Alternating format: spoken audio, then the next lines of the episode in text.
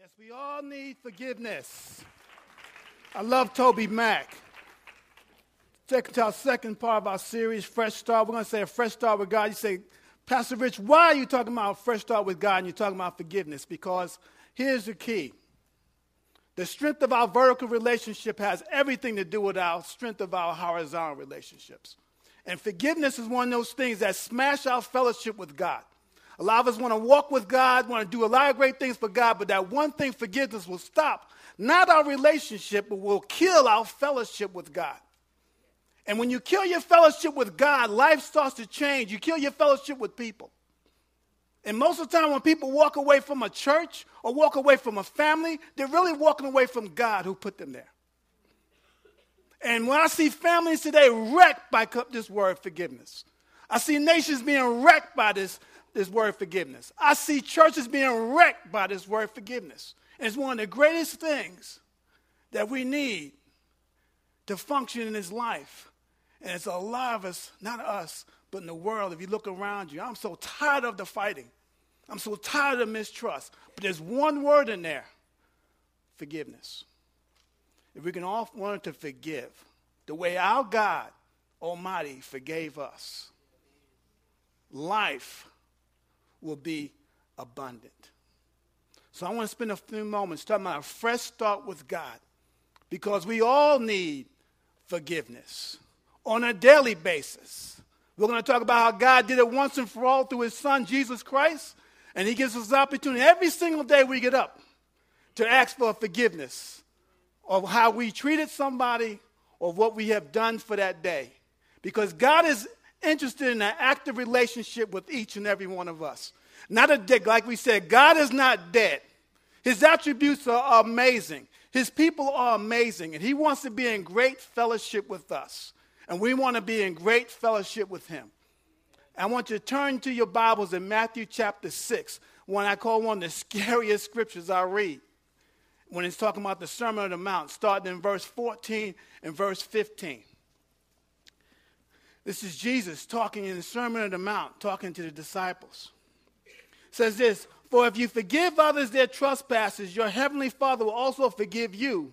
But if you do not forgive others their trespasses, neither will your Father forgive your trespasses. And let's pray. Father, I just thank you right now in this moment. As we talk about much a powerful word, forgiveness. Father, I pray that this morning that your word will go deep inside our hearts and our soul to bring change, to bring freedom. As we walk out of here different than when we came in. Holy Spirit, we ask you to move in our, in our midst. In Jesus' name. You see the word here, forgiveness. Let me give you a meaning of it when you look at Matthew chapter 6.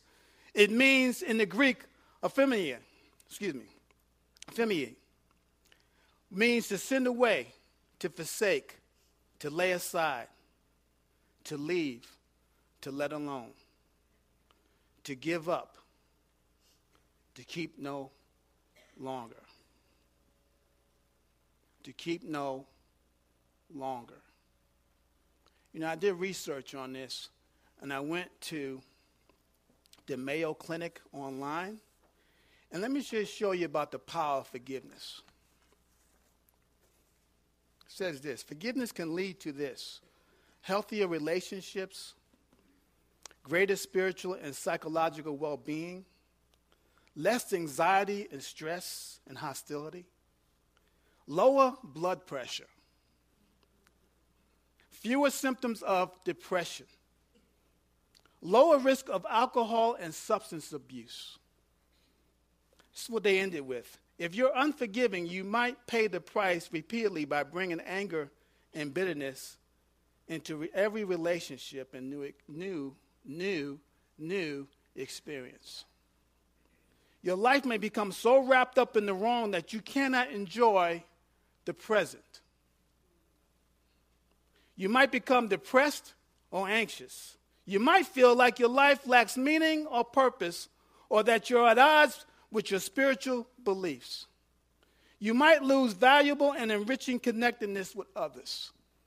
As I said earlier, the vibrant relationship vertical will result in a vibrant relationship horizontal. Do you see the power of forgiveness and the power of unforgiveness? And how many of us dealt with this? And we don't know what it is.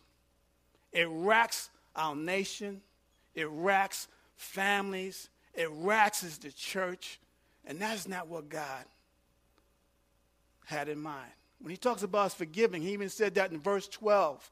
Forgive us our sins as we forgive others. That's the Lord's Prayer. How many prayed the Lord's Prayer before? How many minutes? Forgive us our sins as we forgive others' sins. Wow. It's a powerful statement. And God calls us to walk in such a level of humility and honesty that we don't get tripped up in what we call unforgiveness. Because as Mayo, the Mayo Clinic says, in the church world, if you're upset with your family members, you have unforgiveness, you go from new adventure to a new adventure with the same issue. And guess what the common denominator is? You. That's a tough one. When you look back over it, all the people have done me wrong. What have they what did they do? Well, they did this and they did this. Now let's go back 20 years. What did they do back then? They did this. Doesn't that sound the same? because we walk around and we go from one, we can't have a new experience. When everything is going, you can't even reflect on the good because we're always reflecting on the bad. And then we build a history of hurt, building a future of freedom. What I want to do is just this morning, just spend a couple minutes in a story in Matthew chapter 18. It's called The Unforgiving Servant. And I want a picture, give you a picture of a young man or older man who received forgiveness but they could not give it.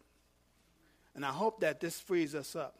And actually, this is uh, Jesus interacting with the disciples, and really, Peter. I love Peter.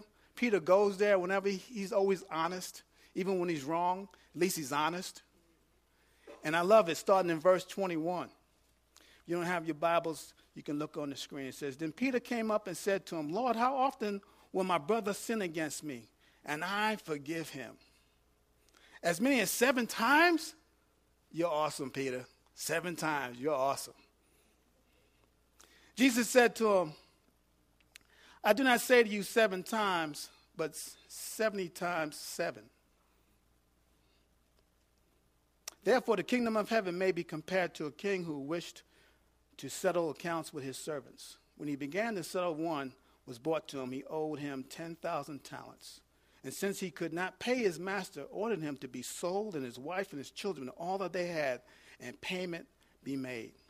So the servant fell on his knees, imploring, have patience with me, and I will pay you everything. And out of pity for him, the master of the servant released him. You want to circle that, and forgave him the debt. But when the same servant went out, he found the one the fellow servants who owed him a hundred denarii. Seizing him, he began to choke him, saying, Pay what you owe. So his fellow servant fell down and pleaded with him, Have patience with me, and I will pay you. He refused and went and put him in prison until he should pay the debt. When the fellow servants saw that he had taken place, they were greatly distressed, and they went and reported to the master all he had taken place. And his master summoned him and said to him, You wicked servant, I forgave you all the debt because you pleaded with me. And should you not have the um, mercy on your fellow servant as I have mercy on you? And in anger, his master delivered him to the jailers until he should pay all his debt. So also my heavenly Father will do to every one of you if you do not forgive your brother from your heart. And what I want to do is just unpack this. Peter had a very good question, but also Peter was trying to impress Jesus. If you know about the history of the Jewish culture, the rabbis would teach you get to forgive people three times, and on the fourth one, you cast them out. So when Peter said seven, He was like, Jesus, come on, man, I got seven. I'm strong. And Jesus said 70 times 7, which, if you're a math wizard, which I'm not, I had to look it up, it's 490 times. Which means Jesus was saying there is no limit on forgiveness. There is no limit on forgiveness.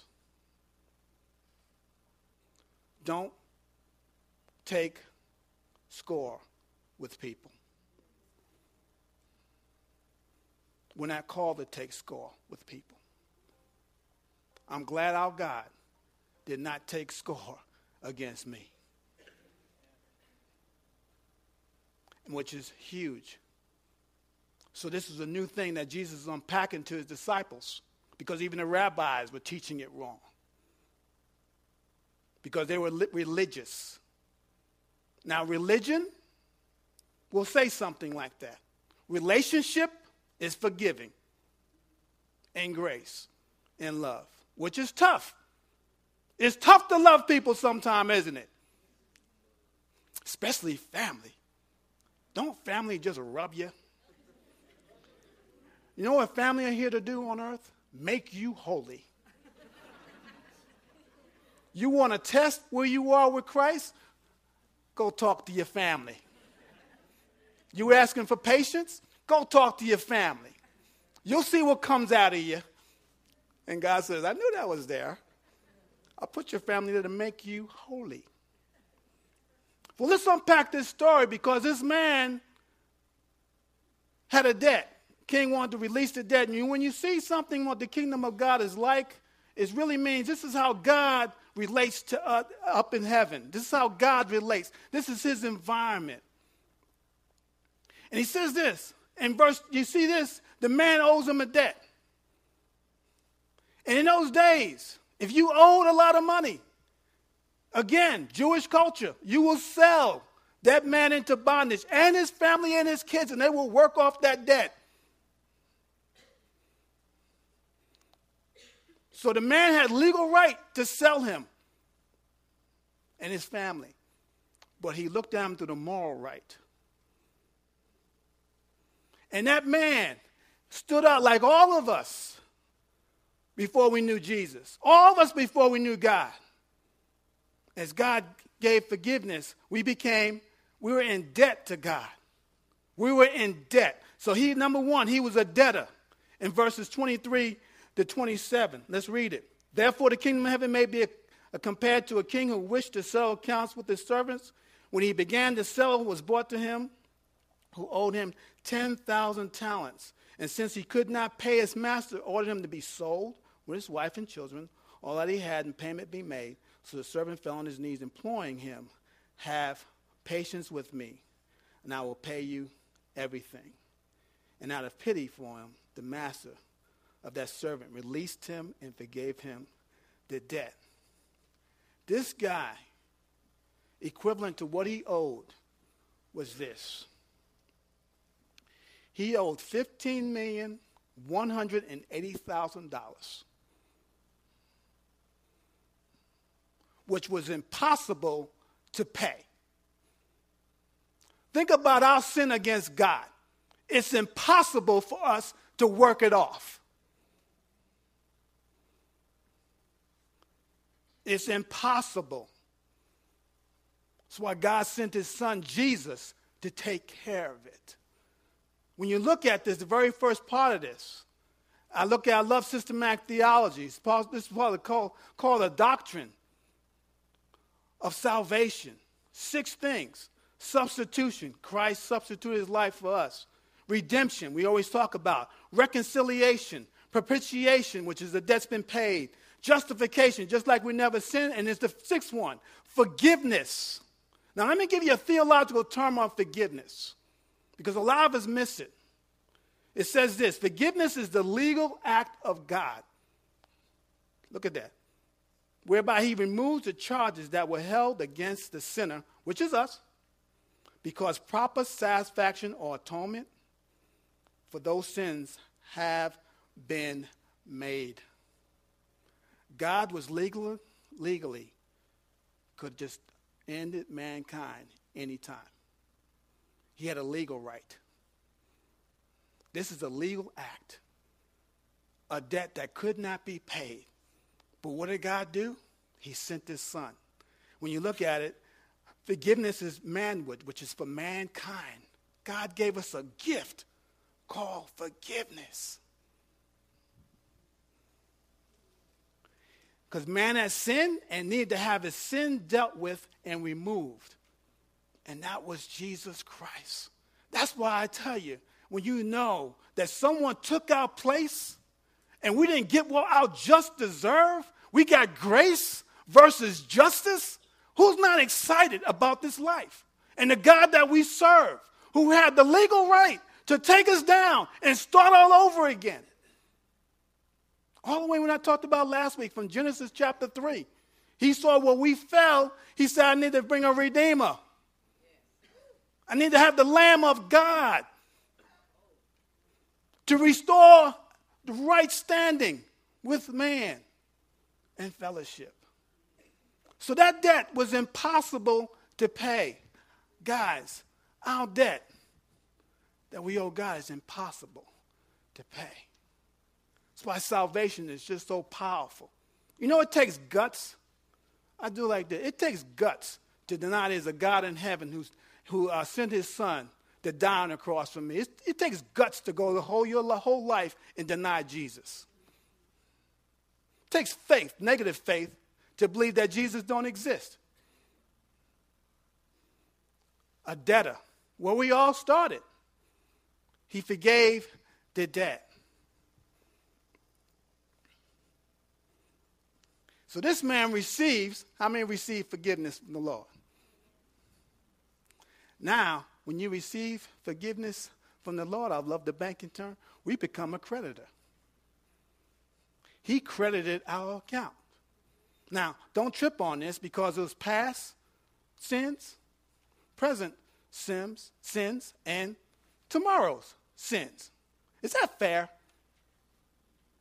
On God's side, is he getting a good deal on this? No, right? That's called grace we don't get what we deserve. And guess what God calls us to do? Once you receive that grace, to give that grace. How many got them family members that you need to extend that grace to? Right. A creditor. So what did he do? Been forgiven? This debt was too big? So I'm going to go after this other guy. And I'm going to choke him. And you know what he owed them? Five dollars. Five dollars. Now, before you get crazy, when before I knew Jesus, five dollars meant a lot to me. If you owe me five dollars, we're gonna pay. You're gonna pay me, because five dollars back in the day will get you to get you some uh, gas tank filled up. You would live in large if you had a dollar. I can drive from Queens, New York, all the way to New, New Manhattan and park for about two bucks and get back. Nowadays, five dollars won't get you a E. Oh, them five dollars.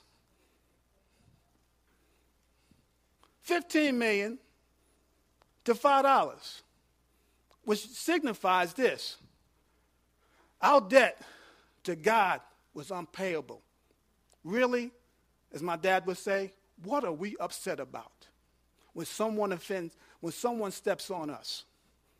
Is it $15 million or is it really $5? Is it worth fighting and breaking up over and going ballistic over? Insignificance. We fight over so many insignificant things. What's really important is the gospel of Jesus Christ going out these walls. But the devil knows how to trip us up with insignificant stuff. You know, as a pastor, you get accused of a lot of things. The number one thing I get accused of, I didn't say hi. Sorry. you know, y'all know me. Y'all, I've been here how many years? If I forget, I'm sorry. But isn't that insignificant when Jesus Christ paid my debt, paid our debt that we couldn't pay back? That's why forgiveness is so powerful. We trip up our fellowship with God when we walk in forgiveness. Because you hear this line all the time. I feel so far away from God. Can't receive from the Lord. Yeah. Something there. Who you mad at? Feel this, you know, I don't know my purpose anymore. When did that lose? When did you lose that? Who you angry with? Who have you not forgiven? And what happens is it's just a seed bed for more stuff to show up in your life. It's just a seed bed. I'm forgetting you pack all that other stuff up, and we can spend 14 hours with you delivering you until we get to the unforgiveness, which releases all that. It really does. We see that in history. Unforgiveness is the biggest, uh, biggest plug in people's lives.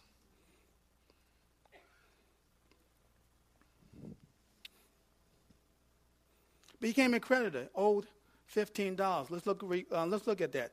Verses 28 to 30. But when the same servant went and found out his fellow servant who owed him a hundred denarii, $5, seized him, he began choking him, saying, Pay what you owe.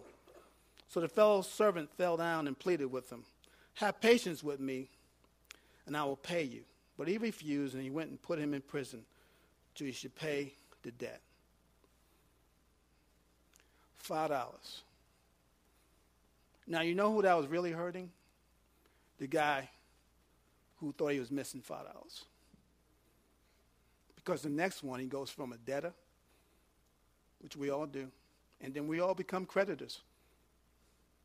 And then when we walk in unforgiveness, we become a prisoner. That's number three. A prisoner. 31 through 34 says this When your fellow servants saw that he had taken place, they were greatly distressed, and they went and reported to the master all that had taken place. Then his master summoned him and said to him, You wicked servant, I forgave you all the debt because you pleaded with me. And you should not have had mercy on you. You should have mercy on your ser- fellow servant. And should you not have it? As I had mercy on you. And in anger, his master delivered him to the jailers until he should pay all his debt. Now, here's the thing. Listen to me on this one. The word jailer, some of you have the King James or the New King James or a New American Standard. It says tormentors, which means that's what it is. You get delivered to be tormented when you walk in unforgiveness. You're tormented. That's what's going on with you. You don't know why you're angry at other people because you've been angry 12 years. You don't know why you're angry. You're in torment. You don't enjoy life. You don't even enjoy Christianity anymore. You don't enjoy your own family. The days, like I said in Mayo, the present days of glory, you hate it. You don't want to get up in the morning. You're in torment. That's what God says, that's what happened to you. You shut down. What happens? You're in torment when you shut down your fellowship with God. Before I knew Jesus, I was always in torment. We all were. We didn't come to him, I'm glad I'm, I'm born again. You came to him crying and busted and down. Why? Because you knew you were in torment. Life was terrible because you became the end of yourself.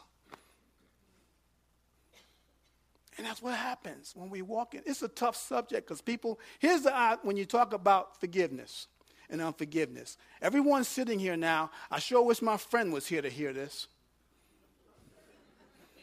After they messed me up, hey, it ain't up to them. Forgiveness is on us. Here, you want to be, it doesn't matter, it does not justify what they did as right, but you want to get out of prison. I want to be free. That's what it's about. Has nothing to do with them has everything to do with you. It's manward. We receive the greatest gift in the world, so we also distribute the greatest gift in the world, which is grace, mercy, and peace to other people. Now it's tough. Think about Jesus dying on the cross when they're yelling at him. The son of God, come on down. All Jesus had to do is go like this. Y'all watch the movie. Y'all seen the old show Bewitched? He could have did like this. Two million angels come down, destroy everybody. Think about it. Beaten beyond recognition. The pictures we see that have nothing to do with it. For us. Unrecognizable. And then at the end of it all, Lord, forgive them. Because they don't know what they're doing. That is a lesson for us, guys. The people who hurt you or try to step on you, they have no idea what they're doing. And to this day, you're still mad at them, they still have no idea what they did. You know, when you see somebody walks in unforgiveness, you know what they always remember? The last time they were hurt. Or they leave and they go around different places. How's it going? You know, back in the day, I remember. Well, you can't play that music no more, brother, because, you know, got newer music now. Now, I remember the day back when I was, before they told me I couldn't, really, stuck in time. Why? Because your life stops. It does. Your life stops. It actually stops. The clock stops moving. You can't remember nothing new because you only just remember the pain. And that's tough to be. And then when you try to say, we're going to build a church, hey, reaching people and building community. No one likes to do community because when you look at other people, they remind you of the past hurt. And then you get started. We all suffer for everyone else's pain. You look like the guy. Really? You talk like the guy. Really? Yeah, we all look alike. Sorry. Sorry. Good. No joke. Gotta stay serious in here. you hear that all the time. People say to you, you know, if you, if you press me that wrong way, that button, you're gonna hit that button because I know where you're going with this. I know where you're going. How do you know where they're going with it? Because it looks familiar. Zzz, running them tapes back. I love digital. Wipe it off. Remember the old, well, y'all know cassette decks? No, eight tracks, you could not tape over them things. They run and they run and they run and around. And then you, if it got stuck, you had to put a piece of cardboard in it and make sure you had music. But you could not wipe the tapes clean. And that's what and it runs around, it runs around, it runs around, it runs around. Rehearse, rehearse, rehearse, rehearse what they've done to you. And all it says when he talks about that, and I think I messed the word up offending me. I'll read it again. It says to drop it. Let it go. Let it go out the door so you can live again. We're not called to live in defeat. But most of the defeat that we live with, we created. The story, the problem is not with the most powerful God. The problem is our belief in our most powerful God.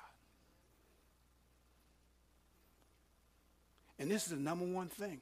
You can't get a fresh start with people in anything. Unless you have a fresh start with God.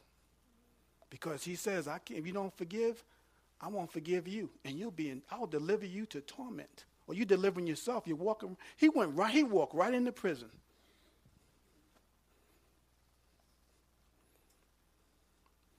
And when it, what happens is when you, you feel like you're stuck, you go to a certain point until the pain intensifies, and then you stop. And then we hear about the good old days. Been there, done that. Back in the day when I did this, well, what happened? Didn't go right. So, okay, it's a new day now, new plan, new wineskin. Come on. Can't. What I was trying to overcome has overcome me. And I see families wrecked with it. Never want to see that ever again. See my family wrecked with it.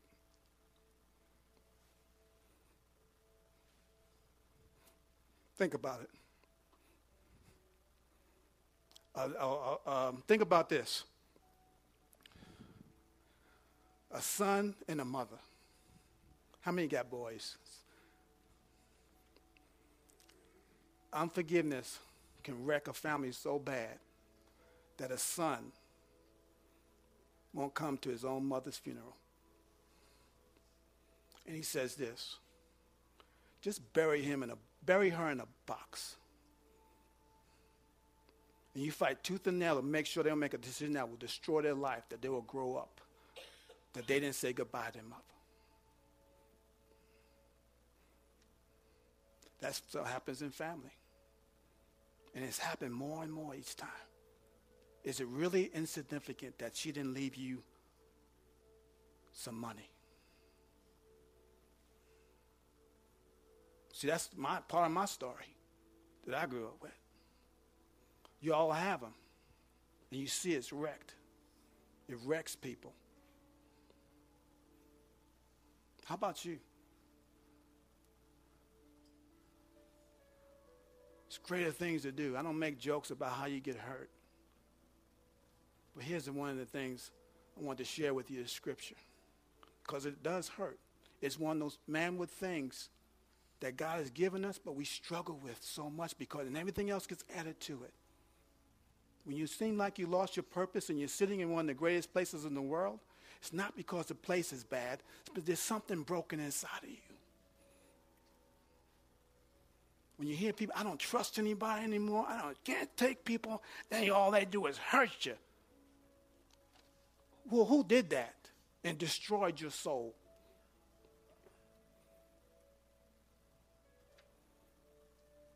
And Jesus thought, I mean, God thought it was so important, he put it in, in Ephesians 4.32 on how we're supposed to treat one another on a constant basis. Says, be kind to one another, tenderhearted, forgiving one another as God in Christ forgave you. And that word, grace, means charisma. Got that one right. Charisma means grace. Do you want to live your life on justice or you want to live your life with grace? See, that man in the story, what happened to him was he received forgiveness, like we all have, some of us have, but he didn't experience it. Because when you experience it, you can share it. Versus he just, he was happy he got off the hook. And see, that is law. That is not grace. That is not relationship. I, you experience it and then you can give it. Now, if you just received it, you will not give it. Max Lucado said this in his book called Grace. When grace is lacking, bitterness abounds. Where grace abounds, forgiveness grows. Where grace is lacking, bitterness, justice abounds. Where grace abounds, forgiveness grows. Martin Luther King said this, and we get to celebrate his birthday tomorrow. And the reason why we're all just sitting here today, able to sit here today, because of what that man did. Forgiveness is not an occasional act, it is a constant attitude. When I looked up about his marches and everything. You know, the march was the last thing he wanted to do. He wanted to have dialogue. But you know, he had a stringent, very stringent recruiting tool. If you could not take getting hit and getting dogs turned on you, and you cannot forgive your brother for doing or that person doing it to you, you cannot march. Don't even join the movement. If you cannot accept that, because you got to realize they don't know what they're doing. That's the stuff we don't read about. And the last thing he wanted to do was march. He wanted to talk. But he said, if you're going to be my soldier, you got to learn how to walk in humility and honesty. And you're going to have to take it and you're going to have to forgive it. Wow. How about us? I think that's what Jesus says for us. You might have to take it and you're going to have to forgive it.